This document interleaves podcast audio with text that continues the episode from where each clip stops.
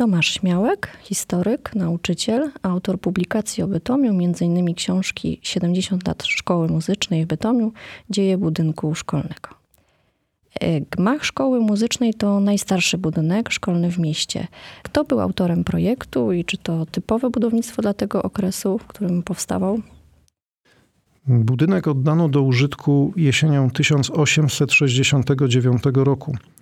Zaprojektował go zamieszkały w Bytomiu, a pochodzący z Opola mistrz budowlany Paul Jakisz, wybitny lokalny budowniczy z drugiej połowy XIX wieku. Autor projektów wielu budynków użyteczności publicznej na Górnym Śląsku, zwłaszcza kościołów. W Bytomiu pozostawił po sobie m.in. kościół pod wezwaniem Trójcy Świętej oraz gmach dawnego konwiktu biskupiego, w którym obecnie mieści się Polsko-Japońska Wyższa Szkoła Technik Komputerowych. Jako kierownik Komisji Budowlanej Bytomskiej Rady Miejskiej nadzorował też w mieście budownictwo komunalne. Nadał on interesującej nas budowli bardzo modny wówczas kostium historyzujący z wyraźnymi nawiązaniami do dawnej architektury gotyku. Najbardziej stylowa jest środkowa elewacja od strony ulicy Moniuszki. Ostrołukowy portal, wielkie również ostrołukowe okna witrażowe i schodkowy szczyt ze sterczynami. Co charakterystyczne, Jakiż, aby pogodzić tę zewnętrzną estetykę gmachu z potrzebami użytkowymi szkoły, zastosował szereg ozdobników, nie mających znaczenia konstrukcyjnego, ale które miały dodać budynkowi lekkości i typowego dla gotyku wertykalizmu. Na przykład dodał wąskie skarpy zakończone neogotyckimi pinaklami, a wzdłuż krawędzi dachu umieścił rodzaj niskiej attyki, taką balustradę w formie wąskich ostrołukowych arkadek. Społeczeństwo Bytomia, liczącego wówczas zaledwie kilkanaście tysięcy mieszkańców, z uwagą śledziło postępy w trwającej dwa lata budowie, donosiła też o nich lokalna prasa. Krótko przed otwarciem gmachu do użytku, jeden z dziennikarzy nazwał go wspaniałą budowlą oraz ozdobą całego miasta. No warto pamiętać, że w tym czasie otoczenie budynku było jeszcze niezabudowane.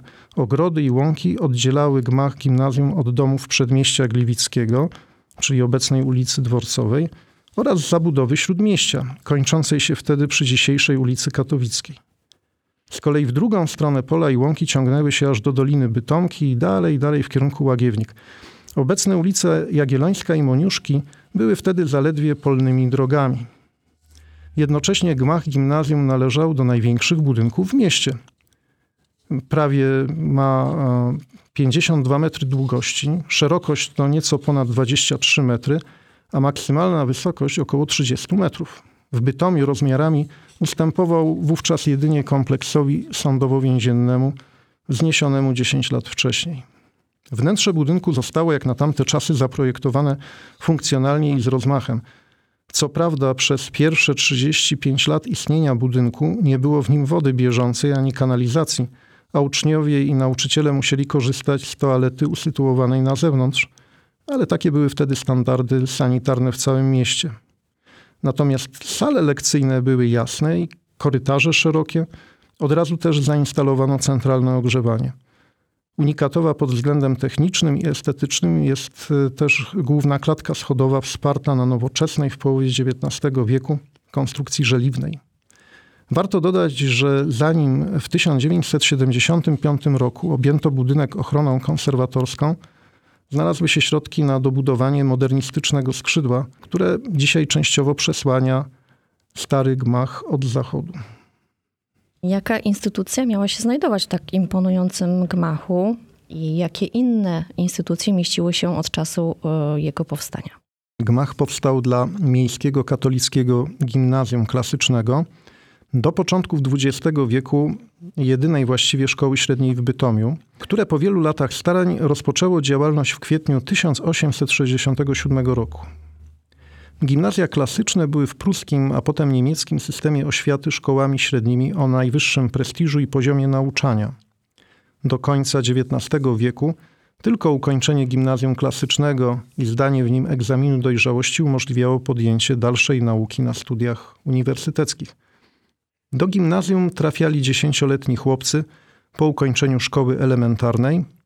Pełny kurs gimnazjum trwał 9 lat, więc szkołę kończyli młodzieńcy w wieku 19-20 lat. W gimnazjach klasycznych, jak sugeruje nazwa, nacisk kładziono przede wszystkim na naukę kultury i historii antycznej oraz języków klasycznych, czyli greki i łaciny, których uczniowie zależnie od klasy uczyli się od 6 do 10 godzin tygodniowo.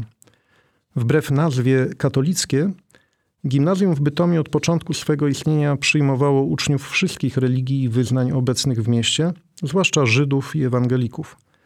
Na początku lat 80. XIX wieku uczniowie wyznania mojżeszowego nawet dominowali, stanowiąc prawie 45% populacji gimnazjalistów. Pod koniec lat 80. XIX wieku gimnazjum upaństwowiono, a w czasie I wojny światowej nadano mu imię Paula von Hindenburga. Była to pamiątka po tygodniowym pobycie w budynku szkoły feldmarszałka i sztabu dowodzonej przez niego dziewiątej Armii, broniącej Górnego Śląska przed wojskami rosyjskimi.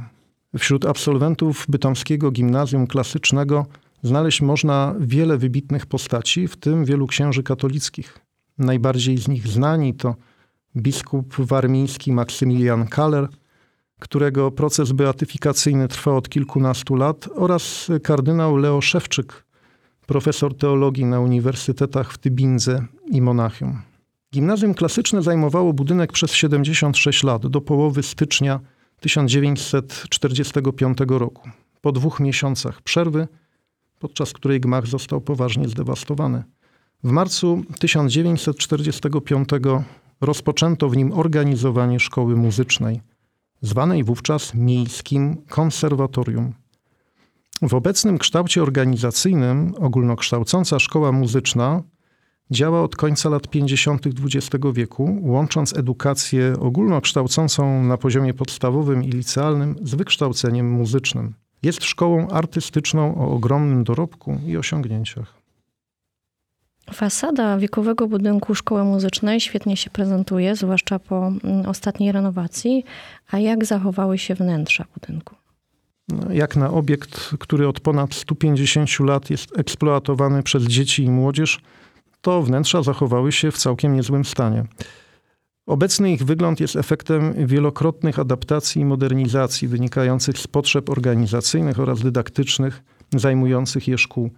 Współczesny wygląd sal lekcyjnych zupełnie nie przypomina swym urządzeniem tych sprzed półtora wieku. Natomiast zachowały się stałe elementy wyposażenia, np. oryginalna dębowa stolarka drzwi. Nie zmieniła się też zasadniczo estetyka korytarzy czy wspomnianej już głównej klatki schodowej. Mimo zerwania ciągłości w 1945 roku przejęcie gmachu przez szkołę muzyczną było szczęśliwym dlań zbiegiem okoliczności. Dobra wola i wyczucie estetyczne nowego lokatora sprawiły, że ani zniszczenia zawieruchy wojennej, ani powojenna siermiężność nie zeszpeciły trwale budynku i jego wnętrza, jak to nieraz w tym czasie bywało. A jak prezentuje się aula szkolna, w której odbywają się koncerty dla szerokiej publiczności? To chyba najbardziej reprezentacyjne miejsce w budynku. Na jakie walory tej przestrzeni warto zwrócić uwagę? O, imponująca rozmiarami aula, dawna kaplica szkolna zajmuje całą środkową część drugiego piętra gmachu szkoły. Podam jej wymiary. Długość 22 metry, szerokość prawie 13 metrów, sufit zawieszony na wysokości 9 metrów. Paul Jakisz zaaranżował jej wnętrze w formy późnogotyckie, które na szczęście zachowały się do dzisiaj, a w ciągu kilku ostatnich miesięcy zostały pieczołowicie odrestaurowane. Ściany sali ożywia seria wysmukłych półkolumn, zdobienia portali oraz plastyczny fryz podsufitowy. Uwagę przyciągają reprezentacyjne drzwi i obiegająca wnętrze boazeria, a zwłaszcza piękna stolarka empory chóru, zajmującej całą północną część auli. Wielkie okna wypełniają współczesne witraże autorstwa bytomskiego plastyka Lucjana Kota, bo oryginalne przeszklenie zostało zniszczone w 1945 roku. Nie zawaham się powiedzieć, że zwłaszcza po obecnej renowacji jest to jedno z najwspanialszych tego typu wnętrz w mieście. W szkole muzycznej uczy Pan historii od wielu lat. Mm, jak pracuje się w takich wnętrzach? Czy ta estetyka Panu odpowiada? Jestem nieprzemijająco zafascynowany tym gmachem. Kilka lat temu poświęciłem ponad rok na zbieranie materiałów i przygotowywanie monografii jego dziejów, wydanej potem z okazji 70-lecia Szkoły Muzycznej. Budynek zachował do dzisiaj swój pierwotny neogotycki wygląd, a jego wnętrze kryje zaskakująco wiele reliktów dawnych rozwiązań technicznych i pamiątek przeszłości. Wydaje mi się, że piękno zaklęte w jego murach ułatwia przekazywanie młodemu pokoleniu szeroko rozumianej wiedzy historycznej.